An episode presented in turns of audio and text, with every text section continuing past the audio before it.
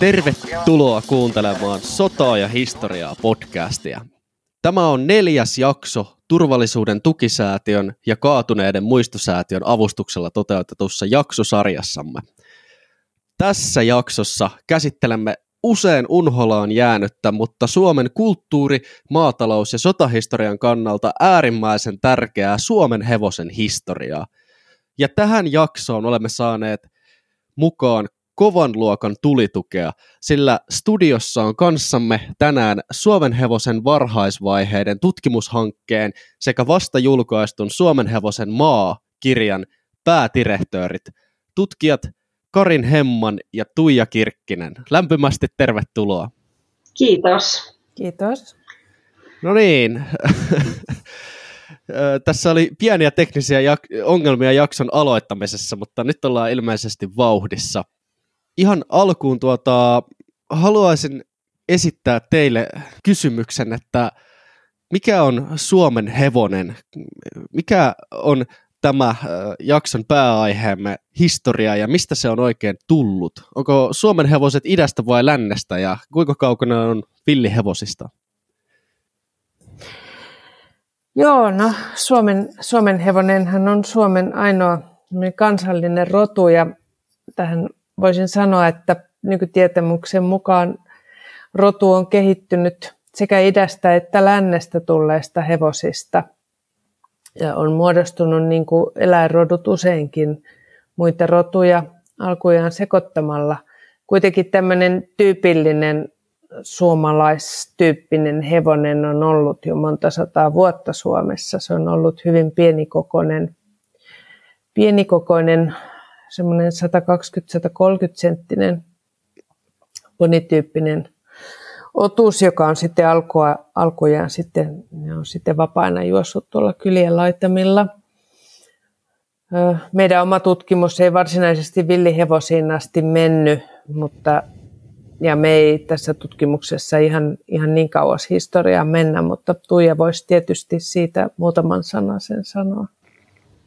Joo, sen verran, että, että villihevosia ei, ei ilmeisesti ole ollut Suomen Suomen alueella. Että lähimmät on heti tuossa merenpoikki, kun mennään sekä Viron puolelle että sitten Ruotsin, Etelä-Ruotsissa, niin siellä on kyllä ollut, ollut näitä villihevosia. Et, et vasta kesytettynä on hevonen tullut toki esihistoriallisella ajalla jo, jo tänne Suomen alueelle. Niin, siis ihmisen ja hevosen välinen suhde on suurin piirtein vain koiralle toiseksi jäävä, mitä tulee niin kuin eläinten ja ihmisten väliseen kanssakäymiseen, niin minä en hevosihmisenä niin, niin kuin ymmärrä tästä näistä rotujen välisistä eroista, mutta onko tällaisen niin kuin jalostetun tai johonkin käyttötarkoitukseen tuotetun hevosrodun ja tällaisen niin kuin villihevosen välinen ero jotenkin vaikka suteen ja koiraan verrattavissa, vai onko tässä niin kyseessä kuitenkin ihan puhtaasti samat lait, jossa on sitten ö, tiettyjä ominaisuuksia korostettu? Mm. No hevosrodut kaikki kyllä käytännössä risteytyy keskenään ja on, on samaa lajia. Sitten on tämä tämmöinen Prevalskin hevonen esimerkiksi, jolla on vähän eri kromosomimäärä kuin nykyisellä domestikoituneella hevosella. Mutta muuten voidaan kyllä siinä mielessä verratakin niin kuin rodun ja lajin kehityksellä kyllä susia ja koiria ja ö, villihevosia ja nykyhevosia, että mitä ominaisuuksia jalostamalla on muodostunut rodut lajin sisälle ja se moninaisuus on todella valtavaa, mitä on sekä koirilla, siis koon ja käyttötarkoituksen mukaan, että hevosilla, että on semmoisia alle metrin mittaisia korkuisia hevosia ja sitten yli kaksi metrisiä ja samoin koirissa on sitten myös valtava koko- ja muotovariaatio ja toisaalta sitten myöskin se eri, eri käyttöä varten on jalostettu metsästykseen ja seurakoiriksi ja lammaskoiriksi eri tarkoituksiin koiria, niin aivan samoin hevosia on sitten jalostettu työkäyttöön ja ravikäyttöön ja laukkakäyttöön ja ratsastuskäyttöön. Että, että siinä mielessä tietenkin samantyyppistä on. Okei, mielenkiintoista. Mutta pysytään kuitenkin tässä Suomen hevosessa nyt tämän jakson aiheen puitteissa. Te olette tosiaan tällaista Suomen hevosen varhaisvaiheiden tutkimushanketta vetäneet. Haluaisitteko te kertoa ihan omin sanoin, että mistä tässä tutkimushankkeessa oikein on kysymys? Joo, eli tota, tässä hankkeessa meidän on tarkoitus tutkia sitä, että, että mi, miten tämä Suomen hevonen on muotoutunut ja miten sitä on jalostettu siitä asti, kun tämä rodun kantakirja perustettiin silloin 1907.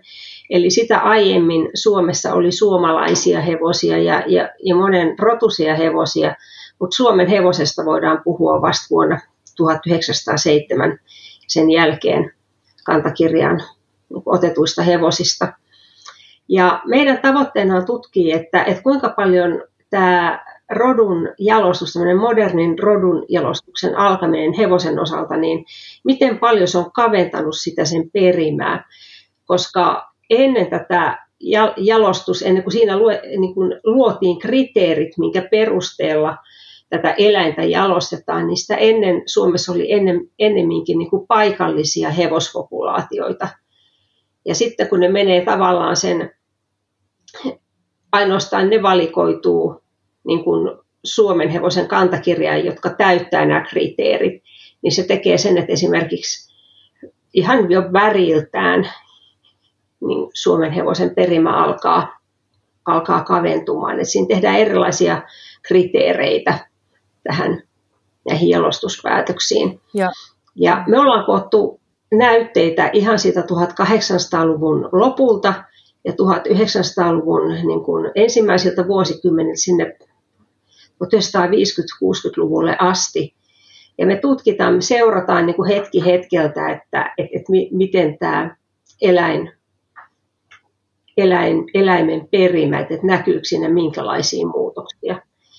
Että jos tutkitaan pelkästään tätä nyky-Suomen hevosta, niin silloin se on läpikäynyt jo aika ison pullonkaulan tuossa, kun puhutaan geneettisistä pullonkauloista, koska tuossa 60-70-luvulla nämä Suomen hevosen määrät romahti ja vain hyvin pieni määrä hevosia, semmoinen 8000 jatkoi niin kuin tätä geeni, geenipohjaa, niin siinä on jo niin iso kaventuma tässä, että jotta me tiedetään, että, että mikä tämä Suomen hevonen on ollut silloin, kun oli tämä Suomen hevosen aika, eli milloin se oli todella voimakkaasti käytössä yhteiskunnassa, niin, niin silloin täytyy tutkia tietysti sen aikuisia hevosia, niiden perimää. Eli näiden meidän näytteiden avulla me pystytään, eli näiden jouhista ja sen aikaisten hevosten jouhista ja luista eristetyn DNAn avulla me pystytään tutkimaan niitä muutoksia juuri silloin, kun ne on tapahtunut, siis niitä geneettisiä muutoksia. Se on ihan aivan uutta tässä tutkimuksessa. Tota, milloin voidaan puhua, että mistä alkoi Suomen hevosen kausi? Kuinka vanha rotuna on Suomen hevonen? Se on rotuna silloin, kun rodun kantakirja perustettiin vuonna 1907. Siitä lähtien voidaan puhua Suomen hevosesta. Sitä ennen on ollut suomalaisia hevosia ja Suomessa olevia hevosia, mutta mut rotu, rotuna Suomen hevonen on nyt runsaan 100 vuotta, yli 110 vuotta ollut jo olemassa. Tota, ihan mielenkiinnosta pakko kysyä, että mikä on sitten niin kuin aikaisin kohta, milloin on todisteita, että Suomessa on ollut hevosia? Se on, tämä on nyt semmoinen yksi ainut luu on löytynyt aivan tuosta pronssikauden lopusta, rautakauden taitteesta, tämmöisestä paikasta kuin Nakkilan Rieskaron mäki, missä on ollut, ollut tämmöinen maatalo, jota on kaivettu, mutta varsinaisesti hevoset tulee tuossa, tai hevoset niin yleistyvät arkeologisen löytömateriaalin perusteella tuossa keskisellä rautakaudella ja nuoremmalla rautakaudella, että siitä siitä lähtien on näitä hevosen luulöytöjä ja sitten on myös hevosiin liittyvää esineistöä, joista tärkeimmät on tietysti kuolaimia. Hmm. Saisiko vielä kuulijoille tota selvennykseksi, että niin kuin mistä vuosiluvuista nyt puhutaan, kun puhutaan nuoremmasta rautakaudesta? Ja... Siis keskinen rautakausi käynnistyy siinä 400 vuotta ajanlaskun alun jälkeen ja sitten nuorempi rautakausi noin 800, eli siitä käynnistyy viikinki aika Suomessa. Hmm. Eli kuten moni asia, äh, niin hevoset on tullut vähän myöhemmin Suomeen kuin missä ne on ensimmäisen kerran ihmisen kanssa olleet kan, äh, tota, kanssa käymässä siellä jossain kaksoisvirtojen alueella. Mistäköhän kautta nämä hevoset on sitten aikanaan tänne kulkeutuneet, jos eivät ne ole niin kuin varsinaisesti natiiveja ö, elukkoja Suomen leveysasteilla? niitä on kulkeutunut monesta eri suunnasta, eli ihan samalla tapaa kuin suomalaisetkin on sekoitus niin kuin eri puolilta eri aikoina tulleita ihmisiä, niin tätä kauppaa, hevoskauppaa on tietysti käyty, niitä on tuotu ulkomailla, ja sitten kun tänne on tullut väestöä eri puolilta, niin heillä on sitten voinut olla näitä hevosia mukanaan, että, että kyllähän nämä, vaikka hevonen on iso eläin, niin kyllähän se mukavasti kulkee, että niinhän esimerkiksi viikinkiajan alussa niin myös Islantiin, niin hevosethan vietiin sinne veneillä ja myös naudat. Eli näissä viikinkiveneissä, niin siellähän on matkustanut sitten eläimiä, että aika kaukaakin on pystytty tuomaan tällä keinoin eläimiä. Toki se kulkee neljällä jalalla itsekin sitten eteenpäin. Että, että ne on kyllä, ei, voi, ei ole sellaista yhtä pistettä, mistä voi sanoa, että, että sieltä ne hevoset tuli, mutta, mutta päävirtaus on varmaan nyt idästä ja etelästä, mutta Ruotsista on myös tullut. Hmm. Onko sitten Suomen hevoselle niin kuin rotuna, onko jotain geneettisiä lähisukulaisia Euroopasta, josta sitten niin kuin voidaan sanoa, että Suomen hevonen on polveutunut vai? Joo, kyllä sitä on jonkin, me ei ole sitä tässä tutkimuksessa kylläkään tutkittu, mutta kyllä sillä on niin kuin kun, kun niitä on tutkittu näitä pohjoisia rotuja keskenään, niin kyllähän siellä sitten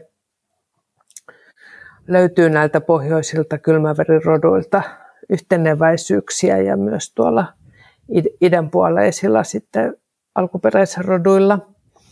Ää, mutta sen lisäksi sitten, mikä nyt on dokumenteissa tullut ja vähän näkyy tässä meidän tutkimuksessakin, ää, on se, että Suomen hevosta on sitten rotuna yritetty ko- kooltaan kasvattaa. Ja siihen on sitten kyllä sekoitettu myös ihan tämmöisiä isohkoja tuon, tuontihevosia, siis Euroopasta tuotuja ja Venäjältä tuotuja isokokoisia hevosia, mitä nyt on Orloveja ja Ardennien hevosia, Friisin hevosia, että on saatu sitten vähän voimakkaampia työhevosia, työhevosia sitten maa, maatalouden käyttöön. Että kyllä se niin kuin pohjimmilta aika heterogeeninen on, ja, ja, mutta on sitten tietenkin tuossa sadan vuoden aikaan sitten muodostunut omaksi rodukseen. Okei. Hmm. Mainitsit jo, että tänne on tuotu niin kuin sitä uutta verta Suomen hevosen äh, geeniperimään maataloustarkoituksiin.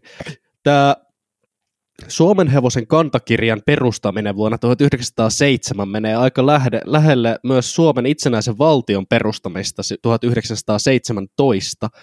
Kun mennään siihen, että aletaan keskustelemaan siitä, että minkälainen noin niin kuin lajityypillisesti ominaisuuksiltaan Suomen hevonen on, niin minkälaisia piirteitä ja mihin käyttötarkoitukseen sitä hevosta on sitten lähetty ö, muokkaamaan, voiko sanoa niin? Ja onko tässä Suomen hevosen jalostuksessa kenties ollut mitään vaikutteita tällaisen niin nuoren kansakunnan halusta kuvastaa siinä hevosessa itsessään jotain suomalaisia ihanteita tai imagoa? Hmm. Jos mä voin tuohon alkuun vastata, toi on sitten loppuosa varmaan enemmän tu- Tuijan leipää, mutta mutta sen verran vielä korostan, että tämä vieraiden rotujen käyttö Suomen hevosen jalostuksessa, niin sehän kiellettiin sen kantakirjan perustamisen jälkeen, eli silloin 1907, eli sen jälkeen sitten käytettiin pelkästään siihen Suomen hevosen kantakirjaan hyväksyttyjä hevosia jalostukseen. Et, et kun näitä vieraita rotuja ja kokoa kasvatettiin, niin sitä sit silloin 1800-luvun lopulla, tuot, ihan 1900-luvun alussa vielä tehtiin, mutta sitten ei enää sen kantakirjan perustamisen jälkeen. Ja ihan lyhyesti voin sanoa, että se, kuten se oli sitä Suomen hevosen työaikaa, niin se ihan ehdoton suurin tarve oli maatalouteen. Tarvittiin työvoimaa, mutta sitten Suomessa oli todellakin hyvin poikkeuksellisesti valittiin vain tämä suomalainen maatiesrotu, jota ruvettiin sitten jalostaan ja, ja siitä jalostettiin semmoinen hyvin monipuolinen hevonen, mikä oli siihen aikaan harvinaista, mutta Tuija, Tuijalle on varmasti, Tuija osaa paremmin vastata sitten tuohon, millaisia kansallisia ihanteita siinä nähtiin. Joo. Kyllähän Suomen hevonen, sen kuvaukset, millainen sen toivottiin olevan, niin kyllähän se muistuttaa tämmöistä ihannekansalaisen kuvausta, että se oli työteliäs, yhteistyökykyinen, ilme oli rehellinen ja nöyrä. Et, et siinä on tietysti tämmöisiä puolia. Ja mä luulen, että se, että et, et Suomen hevonen on tietysti yksi, mutta sitten kun ajattelee, että et meillä on Suomen karjaa, Suomen vuohi, Suomen lammas, Suomen kana ja sitten on nämä erilaiset koirarodut, että et kyllähän se niin kuin liittyy tämmöiseen, että on manifestoitu että niin kuin näitä eläintenkin kautta sitä halua itsenäisyyteen. Että kyllä se siihen osaltaan niin kuin ihan varmasti liittyy, mutta toki tämä liittyy myös siihen ää, maatalouden kehittymiseen, eli ymmärrettiin, että eläinkantaa voidaan tämmöisellä järjestelmällisellä jalostuksella niin parantaa terveemmäksi ja, sopivammaksi näihin käyttötarkoituksiin. Ja, ja samallahan Suomen hevonen tietysti niin kuin tämän ympäristönsä vaikutuksesta muokkautui myös niin kuin tämmöiseen suomalaiseen ilmastoon ja ympäristöön sopivaksi. No niin, eli siis Suomen hero- hevosesta lähdettiin jalostamaan jonkinnäköistä sitkeää joka paikan höylää, joka tulee toimeen arktisissakin olosuhteissa. Semmoinen kuva tästä niin jäi.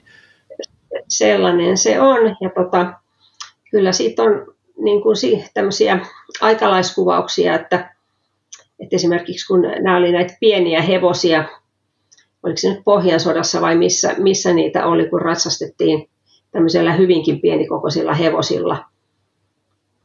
Ja ne huvitti, huvitti sitten vastapuolta, mutta mut ne ei huvittanut kauaa, koska ne hevoset eli lähes tyhjästä, oli itsepäisiä ja että ne oli äärimmäisen toimintakykyisiä siis hyvinkin, hyvinkin erilaisissa olosuhteissa. Ja kyllähän se tavallaan kertoo niin kuin ehkä siitä suomalaisuudestakin, että meillä oli se yksi rotu Suomen hevonen, jota sitten jalostettiin moneen eri tarkoitukseen.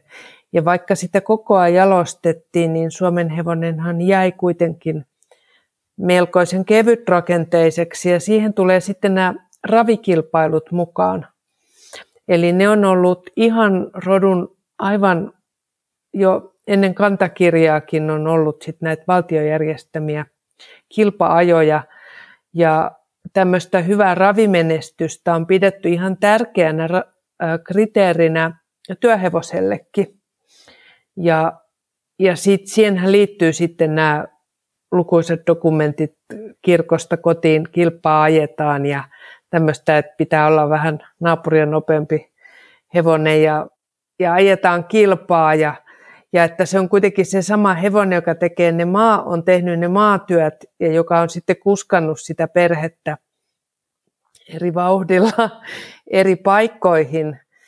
Ja, ja sehän on nyt tänä päivänäkin nähtävissä sit se monimuotoisuus ja sitten toisaalta se, että ei Suomen hevosesta jalostettu semmoista, semmoista niin kuin on nämä, esimerkiksi nämä vankkureita vetävät todella raskastekoiset hevoset, että, että se oli kuitenkin äh, ehkä palaa vielä tuohon, että katsottiin, että semmoinen monipuolisuus oli sitten tärkeää.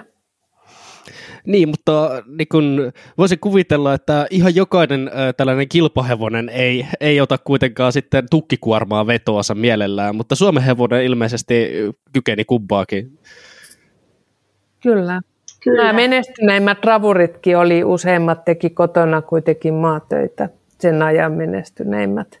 Joo. Wow, No niin, hmm. eli eikö nämä tota, suomalaiset äh, 1900-luvun alkupuolen menestyneet olympiamitalistitkin ollut alun perin maajusseja? Tota? Joo, se on ihan totta. Ja, ja tota, mäkin mietin tätä, että tota olisi ihan mielenkiintoista verrata niin kuin tätä Suomen hevosen jalostusta niin kuin tämmöiseen urheilu, urheiluhistoriaan, että, että millaisia vaikutteita ja aatteita siellä on ollut, että sehän liittyy myös sitten kansallisuusaatteeseen. Et, et, et mä luulen, että kaikki vähän niin kuin kietoutuu toisiinsa. Hmm. Kyllä vain, kyllä vain. Tota, mitä sitten tiedetään Suomen hevosten määristä uh, niin kuin tuohon aikaan uh, ennen sotia? Suomen hevosten määrähän oli suurimmillaan silloin ennen sotia, kun niitä oli se yli 400 000. Oho. Et, ni, niitä oli todella paljon. Mutta sitten tosiaankin Suomen hevonen koki muutaman tämmöisen niin sanotun geneettisen pullonkaulan. Sota oli tietenkin tavallaan yksi, koska siellä sinne menetettiin niin paljon hyviä hevosia. Ja sitten, sitten oli tietenkin tämä kantakirjaus, tietenkin ennen sotia, niin tämä kantakirjaushan oli semmoinen valtava geneettinen pullonkaula Suomen hevoselle, koska siinä sitten määriteltiin, että mitkä hevoset sai lisääntyä ja mitkä ei, ja siinä karsittiin pois valtava määrä suomalaisia hevosia pois, ei hyväksytty siihen kantakirjaan. No sitten sodassa tosiaan menetettiin, ja sitten se toinen iso pullonkaula tuli tietenkin sitten, kun traktorit valtas pellot ja hevosia ei enää tarvittu. Suomen hevosia oli sitten silloin oliko se nyt 1970-luvulla ihan vähimmillään noin 14 000. Et se oli ihan, se romahti se määrä ja nuoria hevosiakin vietiin varsojakin teuraaksi, että niitä ei tarvittu. Ja se oli sitten kuitenkin tämä Suomen hevosen monimuotoisuus ja hyvin pitkälti tämä ravi, raviura joka, ja myös ratsuura, joka pelasti Suomen hevosen niin, että se luku siitä lähti sitten pikkuhiljaa taas näiden uuden, uusien käyttötarkoitusten myötä nousemaan ja on tätä nykyään noin, noin 20 000 ja Suomen hevosvarsoja syntyy vuosittain noin tuhat. On jo pitkään syntynyt. Okei. Ö, aikaisemmin tuossa jo puhuttiinkin siitä, että kantakirjan perustamisesta lähtien Suomen hevosen niin kun tähän kantakirjaan kelpuutettiin vain hyvin tiukat standardit täyttäviä ö, hevosia, niin mua kiinnostaisi kauheasti kuulla siitä, että kuka tai ketkä on se porukka, joka määrittelee, mitkä hevoset on kelpoisia tähän jalostukseen ja millä perusteella että kuinka se on sitten valittu ja kuka sen on tehnyt. Tässä on niin ammattikunta, josta en ole aikaisemmin kuullut varmaan kertaakaan. Joo, Suomessa oli ihan tämmöisiä hevoshoidon neuvojia ja, ja todellakin hevosjalostusta suoritettiin ihan valtion senaat, senaattimääräs ja valtio järjesti ravikilpailuja ja sitten oli tämmöisiä hevosjalostusliittoja – et se oli hyvin organisoitua tuolta valtion taholta tämä jalostustoiminta ja se vähän vaihteli kyllä näin niin kuin vuosien saatossa, että mikä se toimikunta milloinkin oli nimeltään tai se hevoshoidon ihminen, joka siitä sitten aivan viime kädessä päätti, mutta kyllä se, se oli ihan keskeinen osa virta, virkakoneistoa oli tämä hevosjalostus hyvin pitkään. Okay. Hmm. Jossain vaiheessa luettiin kirsis aikaisemmin tätä ennen, 1800-luvulla, niin niitä luettiin kirkossa ääneen tämmöisiä keisarin määräyksiä, että, että, että miten näiden hevosten kanssa tuli toimia. Eli hevonen on ollut niin olennainen armeijalle ja ja kehittyvälle teollisuudelle. Sehän, sen avullahan rakennettiin tehtaat ja kuljetettiin raaka-aineita ja, ja näin päin pois. Ja, ja sitten tietysti maataloudessa, että, että oli äärimmäisen tärkeää, että, että ne hevoset oli mahdollisimman niin kuin laadukkaita. Hmm, joo, hevosen merkitys myös niin kuin, tuota, sotavoimissakin on ollut aivan käsittämätön, sitä ei näin äh, moderni ihminen välttämättä heti ymmärräkään, mutta me Viken kanssa tässä tähän jaksoon taustatutkimuspärinoissa tajuttiin tai löydettiin sellainen fakta, että viimeinen armeijan leivissä palvelut he, hevonen tota noin, niin poistui palveluksesta vasta vuonna 1995. Että siihen asti niitä on... 93. Ai, 93, kyllä, kyllä. Hyvä, että korjasit. Ja tai hevoset on varmaan ollut sitten siinä rinnalla. Pyörät on kyllä alkanut pyörimään, mutta, mutta hevosia on pidetty rinnalla, että, että ei sitten ole kauaa, kun oli vielä sattu armeijan tehdä vaikka erikoistumalla kengittämiseen, että hmm. on ollut tämä hevososaaminen vielä aika, aika myöhään, niin kuin kerroitkin. Hmm. Mitenkä sitten tota yleisesti maataloustöissä, niin missä kohtaa Suomessa tämä Suomen hevosen aikakausi rupesi päättymään niin kuin työjuhtana? No kyllä se alkoi, siis 50-luvullahan tuli nyt joitakin traktoreita, mutta kyllähän se 60-luvulla on sitten ihan, ihan romahdusmainen, että, että 60-70-luvulla monet esimerkiksi näistä meidän näytteistä, mitä me ollaan kerätty, niin niitä on säilytetty sen takia, että se on ollut esimerkiksi tilan viimeinen hevonen. Sitten on otettu jouhia jouhia talteen ja tiedetään nyt, mihin viimeinen hevonen on haudattu. Että 60-luku oli se viimeinen, viimoinen niitti sitten tähän maatalouskäyttöön. Mutta nythän Suomen hevostakin on alettu uudestaan, että joissakin tämmöisissä hoitohakkuissahan käytetään hevosta, koska se ei sillä tapaa metsäpohjaa tuhoa kuin, kuin tämmöiset suuret suuret metsäkoneet. Aa, loistavaa. Siis Suomen hevosella on heräämässä uudelleen tällainen niin kuin ihan työkäyttö, eikä pelkästään tuota, raviurheiluun liittyvä toiminta. Joo, kyllä Suomen hevonen taipuu niin moneen, että se on ihan yllättävissäkin yhteyksissä voi olla käytössä. Okei, okay, no toi on tosi positiivista kuulla.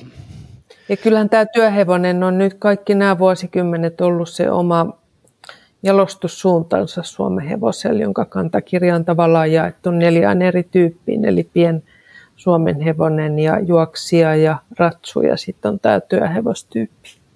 Et kyllä se on, vaikka ravurit on se niin kuin määrällisesti se valta, valta, valtamäärä, niin kyllä, kyllä siellä työhevosjalostus on kuitenkin pysynyt hengissä kaikki nämä vuodet ja Suomessa on edelleen ihan työhevostyyppinen Suomen hevonen olemassa.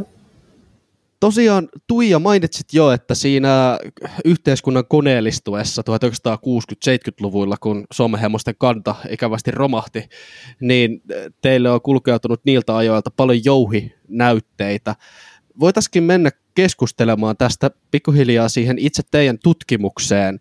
Öö, onko nämä ihmisiltä lahjoituksina saadut jouhinäytteet niin kuin se teidän tutkimuksen pääraaka-aine vai millä metodeilla olette tutkineet tätä Suomen hevosen alkuperää ja historiaa?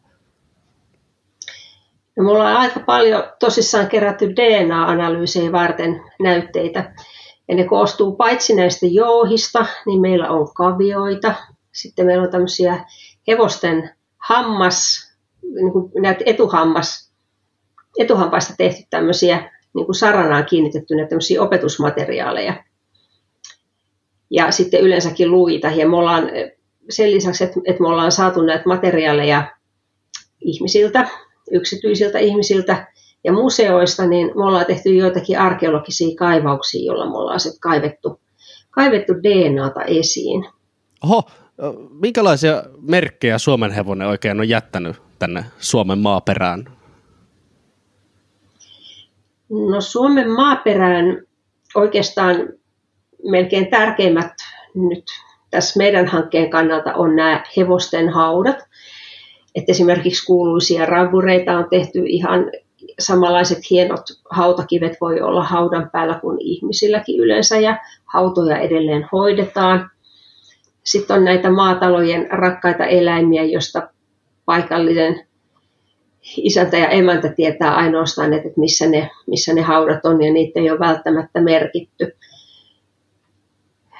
Mutta tota, sinänsähän Suomen hevonen on jättänyt jälkeensä, että jos me katsotaan maisemaa, liikutaan vaikka tuolla maaseudulla päin, niin kun ajattelee, että kaikki ne tiethän on alun perin tehty hevosen kuljettaviksi, ja pellot on muokattu hevosen avulla, samaten metsätyöt on tehty hevosen avulla.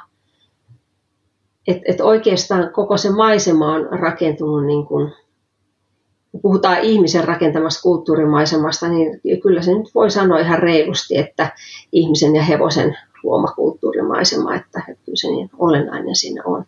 Kaupungissa, vaikka on kaupungissakin ollut paljon hevosia, niin täällä tietysti vähän vaikeampi hahmottaa sitä. Hmm. Miten sitten yleisesti, kun otetaan huomioon hevosen suuri merkitys maataloudessa, onko Suomen hevonen jättänyt jotain erityispiirteitä suomalaiseen maatalousperinteeseen, kenties ruokakulttuuriin, jotain tämmöistä? Ruokakulttuuriin hevonen on jättänyt harvinaisen vähän mitään, mitään merkkejä, koska Suomen hevostahan ei käytetty ravinnoksi oikeastaan, että, että tämmöiset siinä vaiheessa, kun alkoi joskus, oliko se nyt sitten 50-luvulla vai missä vaiheessa alkoi enemmän niin kun tulee näitä teurastamoita, niin hevosiahan ei yleensä teurastettu, tai siis ne lopetettiin, ja sitten se ruho eri tavoin voitiin, voitiin hävittää yleensä hautaamalla eri paikkoihin, mutta, mutta tosiaankaan hevosta ei käytetty ravintona ja, ja sitä ei mielellään nyljetty. Nämä ihmiset, jotka, tämä ammattikunta, jotka nylkivät sitten hevosia, niin heitähän, heitähän pyrittiin eristämään yhteisöstä, eli se oli hyvin halveksuttavaa toimintaa.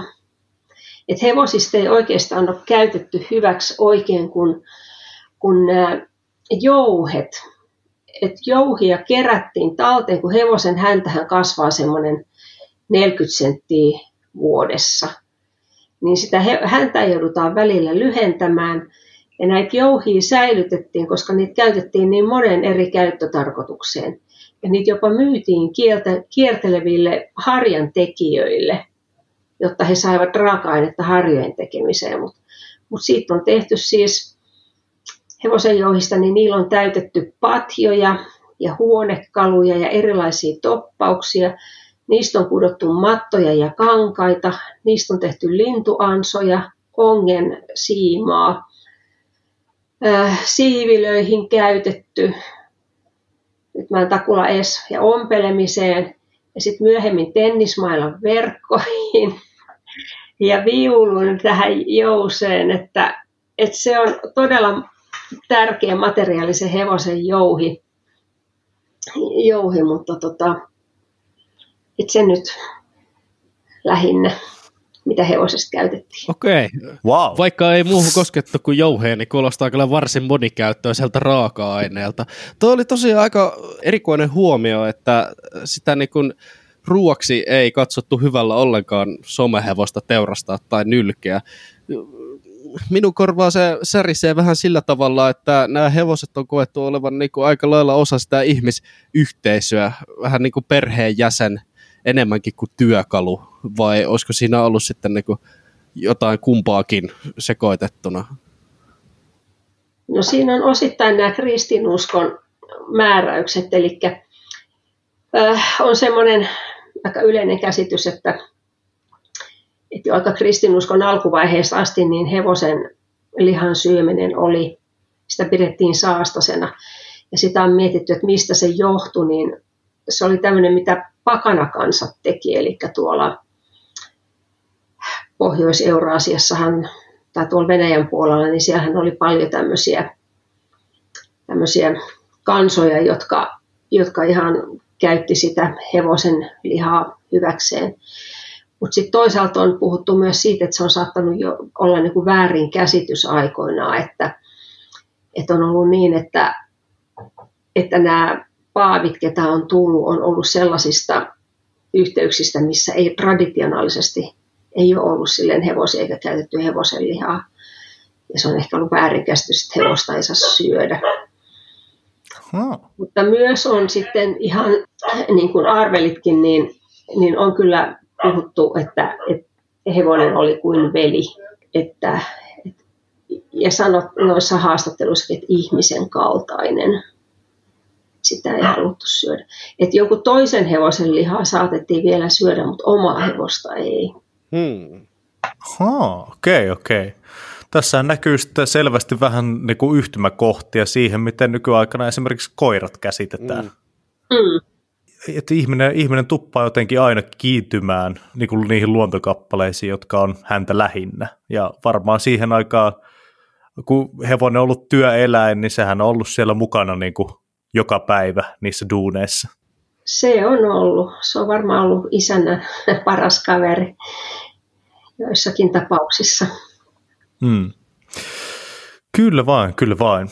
Nyt kun näitä suuria pullonkauluja, kuten tässä aikaisemmin mainittiinkin, oli tämä koneellistuminen 60- ja 70-luvulla ja sitä ennen sitten sotien aikana taistelukentille menetetyt hevoset, niin kun ö, yhteiskunta mobilisoitiin sotaan, niin sinne lähti mukaan ilmeisesti sitten näitä maatiloilta myös suomehevosia, niin lähtikö nämä hevoset isäntiänsä rinnalla sinne sotaan vai otettiinko ne erikseen ja jaettiin sitten siellä jonkun muun toimesta? Miten tämä prosessi eteni silloin?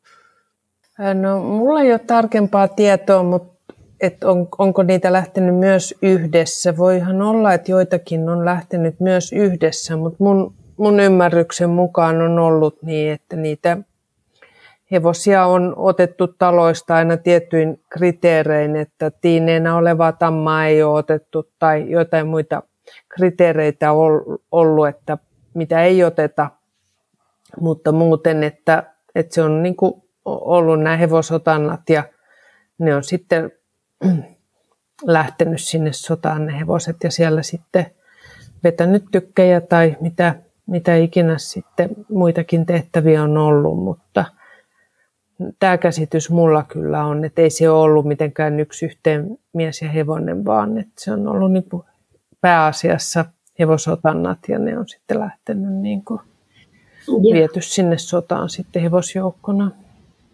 Ja siellä sitten jaettu, ja tämä oikeastaan meidän kirjeissäkin, mitä me on saatu, missä on sitten kuvattu sitten joitain tämmöisiä sodassa olleita hevosia, ollut niin kuin hyvin semmoinen niin koskettavakin hetki, kun yllättäen on tuttu hevonen niin kuin tavattu siellä sodassa, mikä niin kuin tavallaan juurikin viittaa tähän, että, että he ei ole sitten välttämättä yhdessä lähtenyt.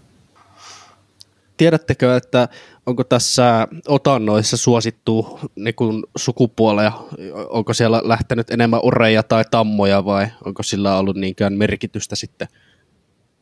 Tuosta mulla ei ole tietoa kyllä, en, en, en tiedä. Sen vaan tiedän, että ti, tiineitä tammoja tai, tai liian nuoria ei ole otettu.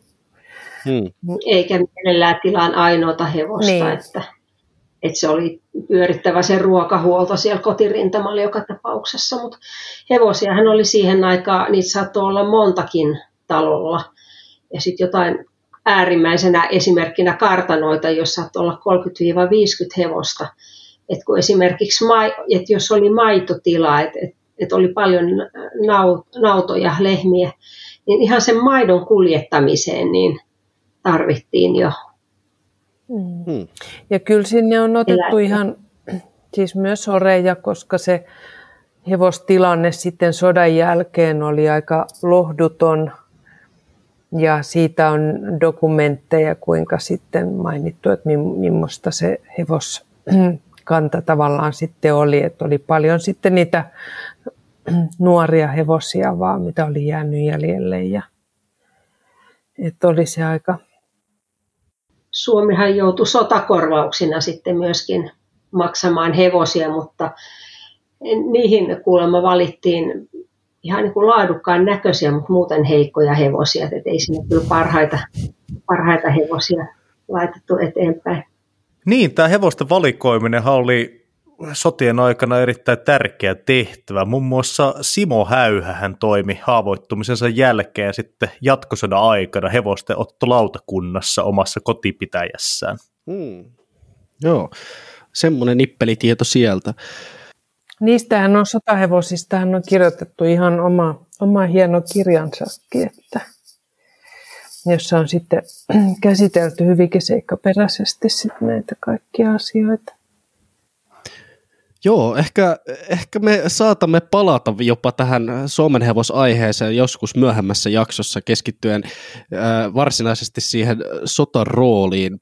Nyt ollaan kuitenkin käsitelty Suomen hevosen historiaa tässä jo aika pitkälti, äh, mutta miten sitten Suomen hevosen tulevaisuus näin nykypäivänä ja kohti tulevaisuutta?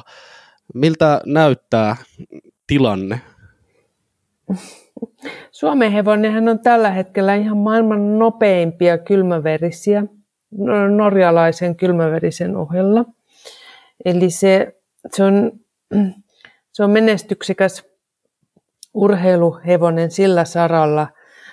Suomen hevosen ratsujalostusta on har, harjoitettu nyt monta vuosikymmentä ja se alkaa näyttää, näyttää nyt tulosta, että Suomen, Suomen hevonen on myös erittäin laadukas ja hieno ratsu tänä päivänä ja se ratsujalastus on todellakin ollut menestyksekästä.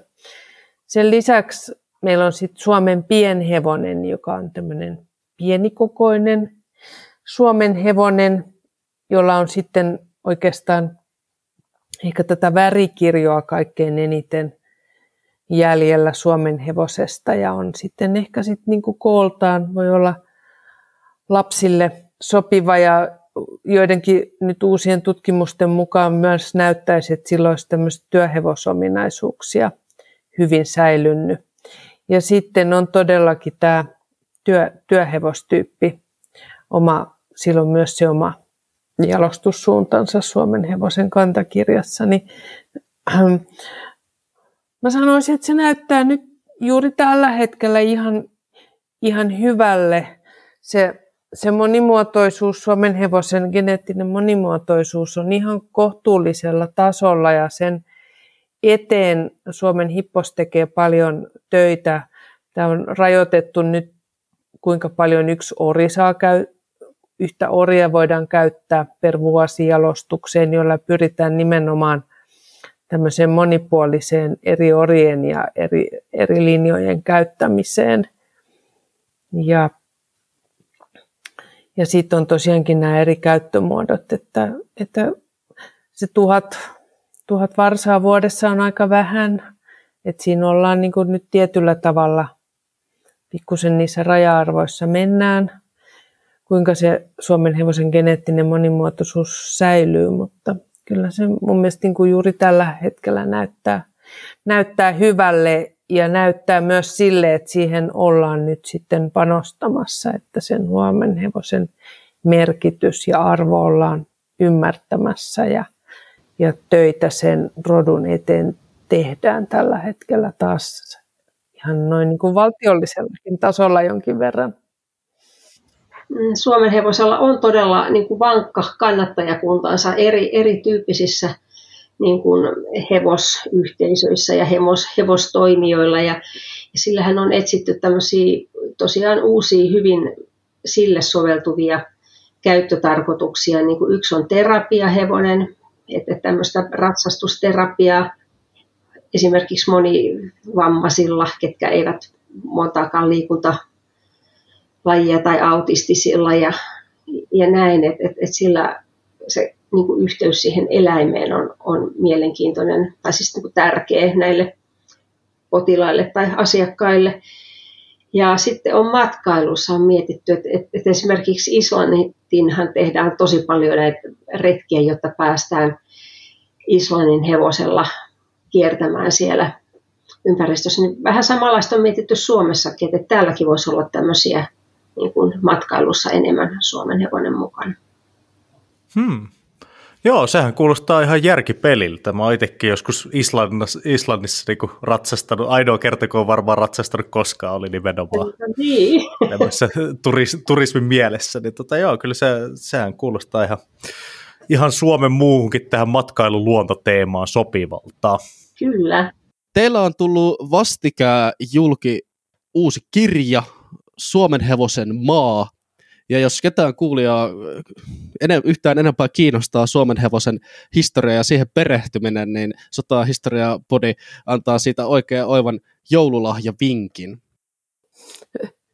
Joo, tämä Suomen hevosen maa todellakin syntyi ihan tarpeesta, eli meidän tutkimukseen osallistui paljon vapaaehtoisia ja me saatiin meidän tutkimusnäytteet vapaaehtoisilta ja arkeologisilla hevoshaudan kaivauksilla oli sitten tämmöisiä innokkaita vapaaehtoisia mukana.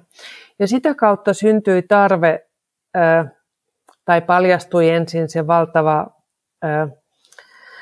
Suomen hevosrakkaus ja, ja sitten semmoinen tarve ja sille tiedon jakamiselle. Ja sieltä niin kuin lähti se idea, että kirjoitetaan populaarikirja. Ja sitten kun tämä oli niin tämmöinen mielenkiintoinen ja monipuolinen matka kaikkinensa, niin aika varhaisessa vaiheessa meillä jo heräsi sitten idea tämmöisestä populaarista tutkimusmatkakirjasta, millaista ei ollut. Suomen hevosesta on kirjoitettu ansiokkaasti hienoja historiallisia opuksia, mutta tässä oli nyt sitten ihan lähtö, lähtökohtana tämä meidän tutkimusmatka yhdessä vapaaehtoisten kanssa. Ja sitten tässä kirjassa on nyt sitten mukana sitten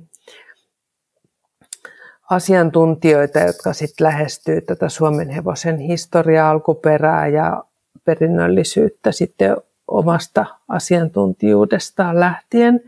Mutta punaisena lankana tässä kirjassa on tämä meidän, meidän matka, että mistä se alkoi ja missä me käytiin ja minkä takia me tutkittiin ja mitä me tutkittiin ja, ja sitten lopuksi mitä kaikkea saatiin selville niin kulttuurista, karvoista kuin geneistäkin. Hmm, okei, okay, okei. Okay. Tämä kuulostaa erittäin mielenkiintoiselta kirjalta sitten kaikille etenkin hevosten ystäville. Ja onhan tämä niin kuin, tavallaan arkeologinen näkökulma varmaan tähän niin kuin aika, ää, aika uniikki myös hevoskirjojen saralla.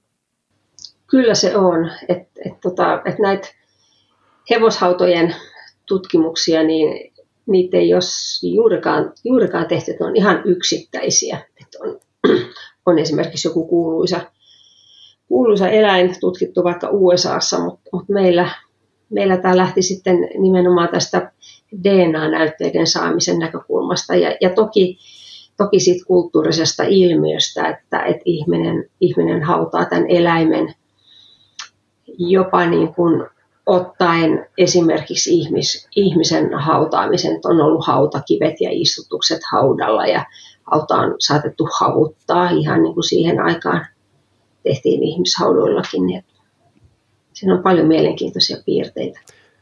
Kyllä. Hmm. Laitamme tämän lukuun ehdottomasti. Ja nyt tuota, näin vierasjaksojen loppuun meillä on ollut tapana kysyä vierailta, että mitä teidän tulevat viikot ovat tuova tullessaan.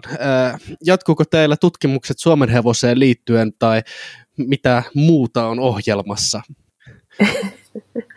No nythän on sopivasti joulu tulossa, että nyt on rekiajelua tulossa itse asiassa lähiaikoina. Että, että mä hankin tämän hankkeen aikana Suomen hevosen ja pääsen sen kanssa.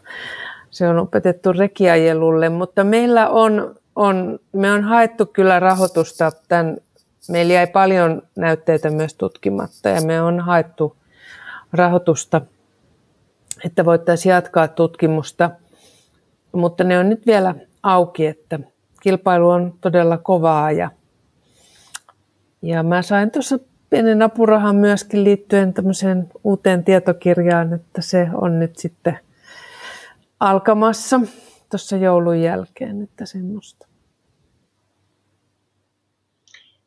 Joo, meillähän jatkuu vielä näiden tieteellisten artikkelien artikkelien kirjoittaminen ja, ja tosiaan lisärahoitusta haetaan, jotta me saataisiin tutkittua lisää näitä DNA-näytteitä. Eli meillä on materiaalia, johon meillä tämän projektin puitteissa ei yksinkertaisesti pelimerkit riittänyt. Et, et toivottavasti päästään, niiden kanssa jatkamaan.